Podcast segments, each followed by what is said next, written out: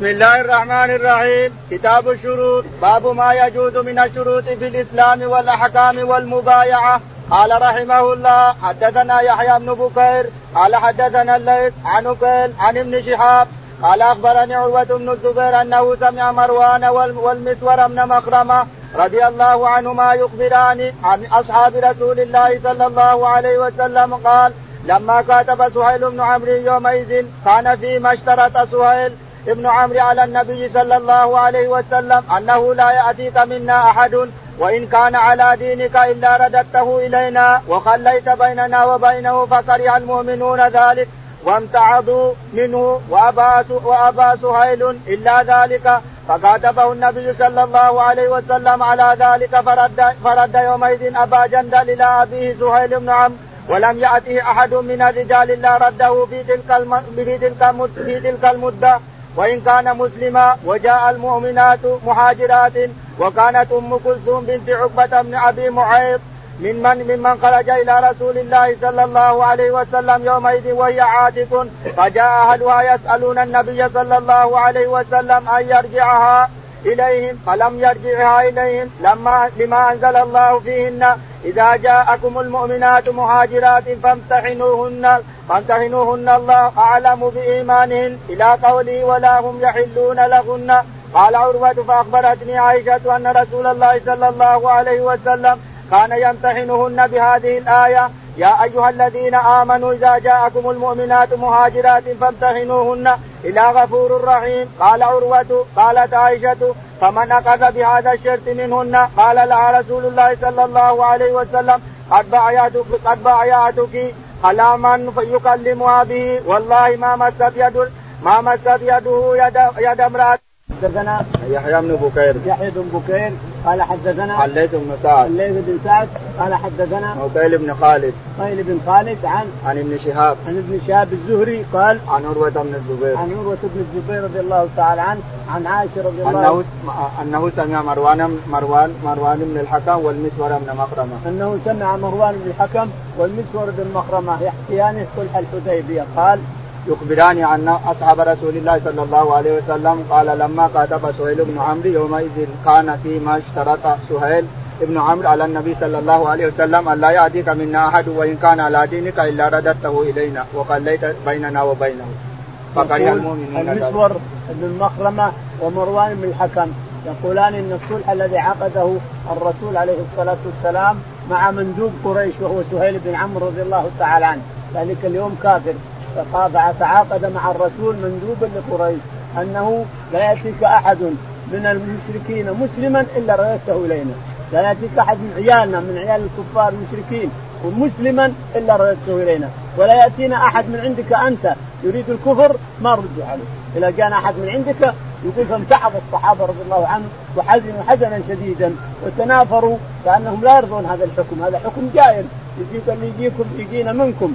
نرد واللي يجيكم منا ما ترد كيف يصير هذا؟ يقول فصار اضطراب الصحابة رضي الله عنهم ولكن لا يقدرون أن يعارضوا الرسول عليه الصلاة والسلام. عقد بينه وبين هذا الحكم. حتى ابي جندل جاء بقيوده نبي يروح معهم فرفض الرسول. قال يا أبا جندل تعاقدنا خلاص وتعاهدنا مع القوم ولا يمكن ننقض العهد والميثاق لكن بيجعل الله لك فرجا فرجا ومخرجا. أنت وأصحابك. كثير اللي مع ابي جندل كثير مو بس أبو جندل أبو بصير وفلان وفلان كثير. ذهبوا وهربوا من قريش ولم يأتوا الرسول في المدينة. ذهبوا وجلسوا في الساحل. على الساحل عندهم ملك هنا. على ساحل البحر. بين رابق وملك. جلسوا هناك من جاء من قريش بقافلة قتلوه وأخذوا المال. ثم من جاء قتلوه واخذوا المال ثم الله. قال قريش هذه مشكلة. مشكلة هذه بعد ناس يدخلون الطريق على قوافلنا وعلى أرزاقنا وأرزاق عيالنا. ضمهم إليك وضمهم إليك. أبو بصير هو الرئيس رضي الله عنه وارضاه أبو بصير هو الرئيس. حكيت قصته لكم أمس.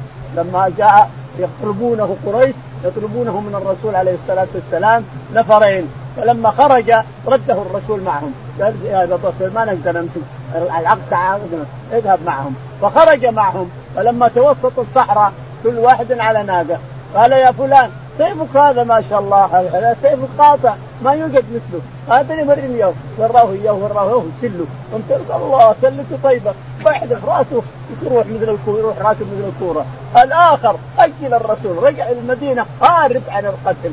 فلما جاء قال هذا هذا هذا شاف شر هذا اللي جاء اللي جاكم هذا يركض هذا رأى شرا. فجاء أبو بصير بالمرأة. قال يا أبو بصير يا أبو بصير ويح أمه مسع الحرب. يقول ويح أمه مسع الحرب.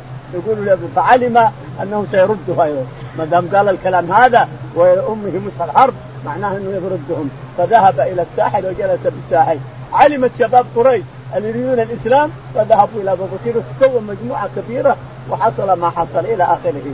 الشاهد آه نهى الرسول عليه الصلاة والسلام أن الصحابة كانوا يرفضون لكن ما يقدرون العقد انعقد خلاص نعم ولم يأتي أحد من الرجال إلا رده في تلك في تلك ما يجي أحد من الرجال لرده أما النساء فلا. ما ما حصل عليهم شيء لأن الله ذكر قال اذا جاءك مؤمنات وبائعات فامتحنوهن. امتحنهن بالإسلام والإيمان. فإذا كانت مؤمنة ما يمكن تردهن لأنها لا تحل لهم. ما تحل الكفار. لا هن يحل لهم ولا هم يحلون لهن. وأنتم إذا جاكم كافرة أو عندكم كافرة فلا تمسكوا بعصا من الكوافر ردوها على قريش، الكافرة ردوها. والمسلمة ما يمكن أن ترد لكن امتحنوهن في الإسلام. انظروا إيمانها. فإذا كانت مؤمنة صادقة فلا يمكن أن ترجع إلى الكفار وهي مؤمنة. لا يمكن. وكانت أم كلثوم بنت عقبة بن أبي معيط. وكانت أم كلثوم بنت عقبة أبوها قتل في بدر قبرا. هذا الذي وضع السلع. عقبة بن أبي معيط وضع السلع على الرسول هنا قبل الإسلام وقبل أن يهاجر الرسول عليه الصلاة والسلام وجاءت فاطمة وآزالت عن ظهره.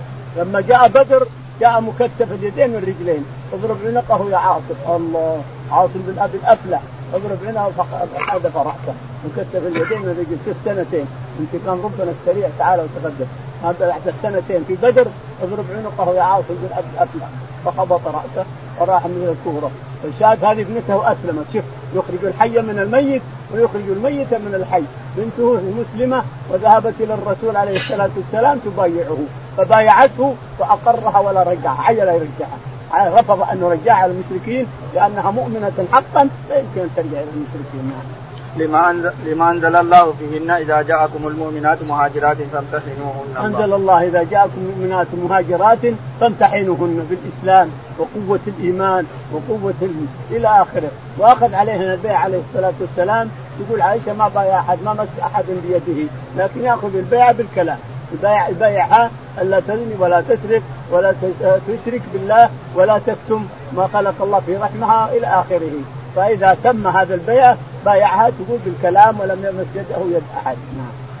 قال رحمه الله حدثنا أبو نعيم قال حدثنا سفيان عن زياد بن علاقة قال سمعت جريرا رضي الله عنه يقول بايعت رسول الله صلى الله عليه وسلم فاشترط علي والنصح لكل مسلم يقول البخاري رحمه الله حدثنا أبو نعيم. أبو نعيم قال حدثنا سفيان بن عيينة. سفيان بن عيينة قال عن زياد بن علاقة. عن زياد بن علاقة قال قال سمعت جابر رضي الله عنه. سمعت جابر أو جرير. جرير أيوه نعم. سمعت جرير بن عبد الله البجلي رضي الله عنه يقول إني بايعت الرسول عليه الصلاة والسلام جرير أسلم ووراءه 150 فرس أسلم رضي الله عنه جرير ووراءه 150 من من بقيلة. 150 فرس وشكى إلى الرسول عليه الصلاة والسلام أنه يسقط من الفرس. إلى ركضت الفرس تسقط منها. فضرب على صدره فقال والله لو تطير طيران ما ما ما تحرك بعد ما خبط الرسول على صدري ودعاي والله لو تطير الفرس طيران ما تحركت من ظهرها بعد ما كنت على كل ما تحركت يقول وراه 150 فقال له الرسول عليه الصلاة والسلام يا جرير أرحني من الخلطة. يا جرير أرحني من الخلطه فسأريحك يا رسول الله.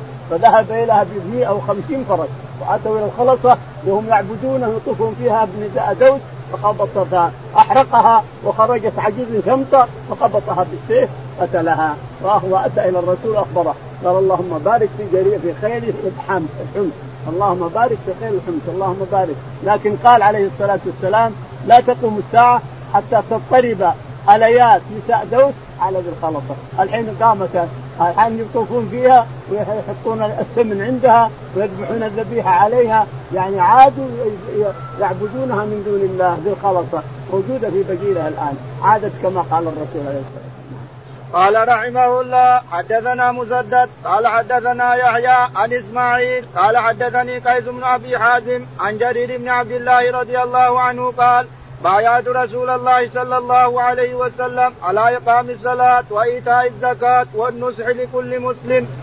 يقول البخاري رحمه الله حدثنا مسدد. مسدد قال حدثنا يحيى بن سعيد القطان. يحيى بن سعيد القطان قال حدثنا عن إسماعيل بن أبي عن إسماعيل بن أبي أويس قال حدثنا لا إسماعيل بن أبي لا إسماعيل إسماعيل اسماعيل بن أبي حمزة الظاهر. لا لا. عن قيس بن أبي حمزة. عن قيس بن أبي حازم عن قيس بن أبي حازم الاثنين هذول إسماعيل بن أبي خالد. إسماعيل بن أبي خالد عن قيس بن ابي هذول مثل محمد بن بشار ومحمد بن دار بن المثنى.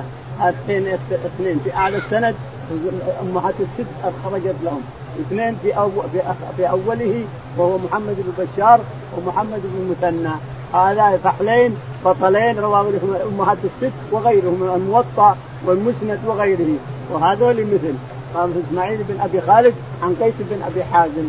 هذا اعلى السند وهذا في ادناه يقول قيس بن أبي حازم حدثنا عن جرير بن عبد الله. جرير بن عبد الله رضي الله عنه أنه قال اني بايعت الرسول عليه الصلاة والسلام على السمع والطاعة والنصح لكل مسلم. هذا النصح لكل مسلم. هنا على إقام على إقام الصلاة وإيتاء الزكاة والنصح لكل مسلم. الأول الحديث الأول أن السمع والطاعة والنصح لكل مسلم والحديث هنا على إقام الصلاة وإيتاء الزكاة والنصح لكل مسلم. نعم باب إذا باع نخلا قد أبرت. قال رحمه الله حدثنا عبد الله بن يوسف قال أخبرنا مالك عن نافع عن عبد الله بن عمر رضي الله عنهما أن رسول الله صلى الله عليه وسلم قال من باع نخلا قد أبرت فثمرتها للبائع إلا أن يشترط المبتاع. يقول البخاري رحمه الله باب حكم من باع نخلا قد أبر لمن الثمرة؟ الثمرة لمن؟ للبائع ولا للمشتري؟ سيأتيك الكلام حدثنا عبد الله بن يوسف عبد الله بن يوسف قال حدثنا مالك بن أنس مالك بن أنس قال حدثنا عن نافع عن نافع عن ابن عمر أن النبي عليه الصلاة والسلام قال من باع نخلا قد أبر فثمرته للبائع. أنت أنت البائع أنت صاحب النخل أبرت نخلك وبعت أصله فثمرته لك الثمره هذه السنة لك. ما دام أبرت النخل فالثمره لك إلا أن يشترط المبتاع. المشتري قال يا فلان أنا أشتري الحديقة هذه أصلها وثمرتها كلها لي. ورضي فخلاص تصير له. إلا أن يشترطه المبتاع وكذلك العبد إذا كان له مال أنا اشتريت مالك يا عبدك يا فلان لكن أشترط ماله معك أشترط المال مع العبد. فإذا لم يشترط المال واشتريت العبد فالمال ما يتبع العبد. يصير المال للبائع. وكذلك الحديقه ثمرتها البائع إذا أبرت إلى آخره. نعم. باب الشروط في البيع. قال رحمه الله حدثنا عبد الله بن مسلمة قال حدثنا مالك عن ابن شهاب عن عروة عن عائشة رضي الله عنها أخبرته أن بريرة جاءت عائشة تستعينها في كتابتها ولم تكن قضت من من كتابتها شيئا. قالت لها عائشة ارجعي إلى أهلك فإن أحبوا أن أقضي أن أن أقضي عنك كتابتك ويكون ولاؤك لي. فعلت فذكرت ذلك بريرة إلى أهلها فأبوا وقالوا إن شاءت أن تحتسب عليك. فلتفعل ويكون لنا ولاؤك فذكرت ذلك لرسول الله صلى الله عليه وسلم فقال لها ابتاعي فعتك فإنما الولاء لمن أعتق. يقول البخاري رحمه الله باب الشروط في البيع، الشروط في البيع أحيانا تكون باطلة لأنها تنافي مقتضى العقد وأحيانا تكون البيع صحيح صحيحة والبيع صحيح. أحيانا تكون هي صحيحة والبيع صحيح. كما شرط جابر الجمل حملانه إلى المدينة. الشرط صحيح والبيع صحيح. وأحيانا يكون الشرط باطل والبيع صحيح. وأحيانا يكون البيع البيع باطل والشرط صحيح إلى إلى آخره. الشاهد أنه موجود الشروط والبيوع. يقول رحمه الله حدثنا عبد الله بن مسلمة. عبد الله بن مسلمة. قال حدثنا عن ليث بن سعد. الليث بن سعد. قال حدثنا عن ابن شهاب. ابن شهاب الزهري قال عن عروة. عن عروة بن الزبير. عن عن عائشة. عن عائشة رضي الله عنها في قصة بريرة لما اشترطت ان أن ولاءها لهم. كانت مملوكة لأحد الأنصار فكاتبتهم ولم تدفع شيء من كتابتها إنما كتبتهم على أن كل شهر تعطيهم عشرة دنانير أو عشرة دراهم إلى آخره. سنة كل شهر تعطيهم كذا وكذا من الدنانير لكنها ما دفعت شيء.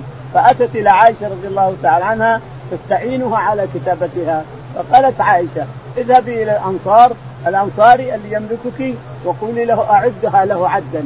أنت ب 1000 ريال ب 1000 دينار ب 1000 درهم أنا أعطيه 1000 درهم. ويصير ملائكة لي. فذهبت إليهم اثنين اللي يملكونها. فقالوا إن كان الولى لنا نعم تشتريكي وإلا لا. فجاءت إلى عائشة وقال ذلك لها فسمع الرسول عليه الصلاة والسلام القصة وقال ما الخبر؟ قالت إنهم يشترطون الولاء. قال اشترط لهم؟ اشترط هذا؟ شرط باطل؟ ينافي مقتضى العقد وكل شرط باطل لا قيمة له. البيع صحيح والشرط باطل.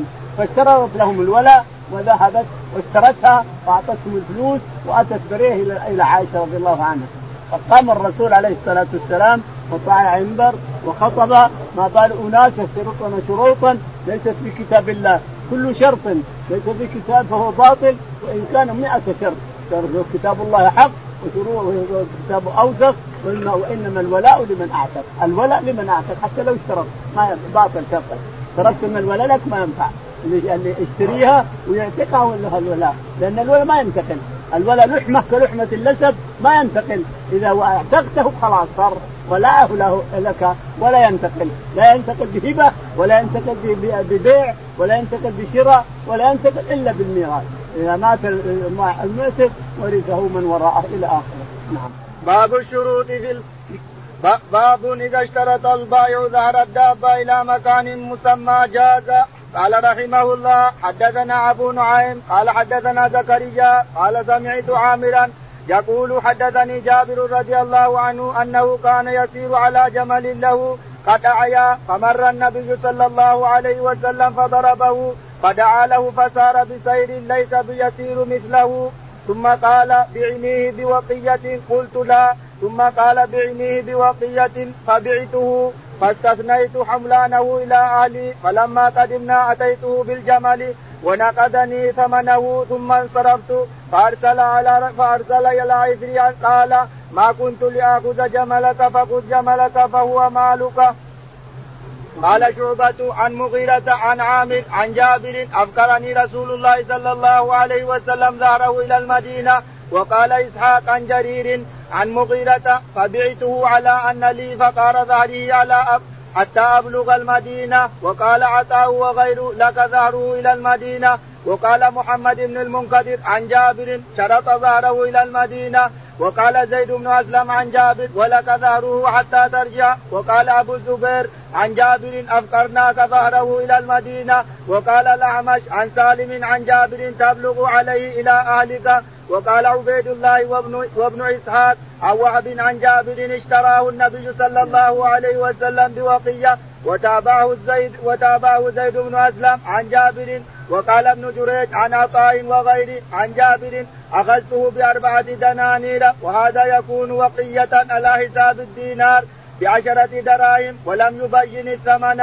مغيرة عن الشعبي عن جابر وابن المنكدر وأبو الزبير عن جابر وقال الأعمش عن سالم عن جابر وقية ذهب وقال أبو إسحاق عن سالم عن جابر بمئتي درهم وقال داود بن قيس عن عبيد الله بن مقسم عن جابر اشتراه بطريق تبوك أحسبه قال بأربع أواق. وقال أبو نضرة عن جابر اشتراه بعشرين دينارا. وقال الشعبي بوقية أكثر الاشتراط أكثر وأصح عندي. قاله أبو عبد الله. يقول البخاري رحمه الله. باب باب إذا اشترط البائع ظهر الدابة إلى مكان مسمى. البائع ظهر الدابة إلى مكان معين جاز. يعني يصح البيع والشرط. يصح البيع والشرط. يقول حدثنا أبو نعيم. أبو نعيم قول بن دكين. قال حدثنا زكريا. زكريا بن يحيى. قال حدثنا قال سمعت عامرا الشعبي. سمعت عامر الشعبي يقول يقول حدثني جابر رضي الله عنه. حدثني جابر بن عبد الله رضي الله تعالى عنه أنه جاء في غزوة تبوك تاخر تأخر عن الناس لأن الجمل أعيا. انقطع الجمل وصار جابر فوقه ويمشي وياه مشي كأنه نايم. الجمل كأنه نايم. فأتى الرسول من وراء عليه الصلاة والسلام وقال من هذا؟ قال جابر. قال ما لك؟ قال أعيا الجمل. انقطع خلاص أعيا لا يمشي. أمعك قضيب؟ قال نعم هاتني إياه. اعطاه القضيب وضربه وصار طيران حتى سبق جميعا قدامه ثم بعد ذلك اشتراه الرسول عليه الصلاة والسلام وهو حديث كثير فيه والقضية فيه والروايات كثيرة فيه والله أعلم. اللهم اهدنا فيمن هديت وعافنا فيمن عافيت وتولنا فيمن توليت. اللهم توفنا مسلمين وألحقنا بالصالحين.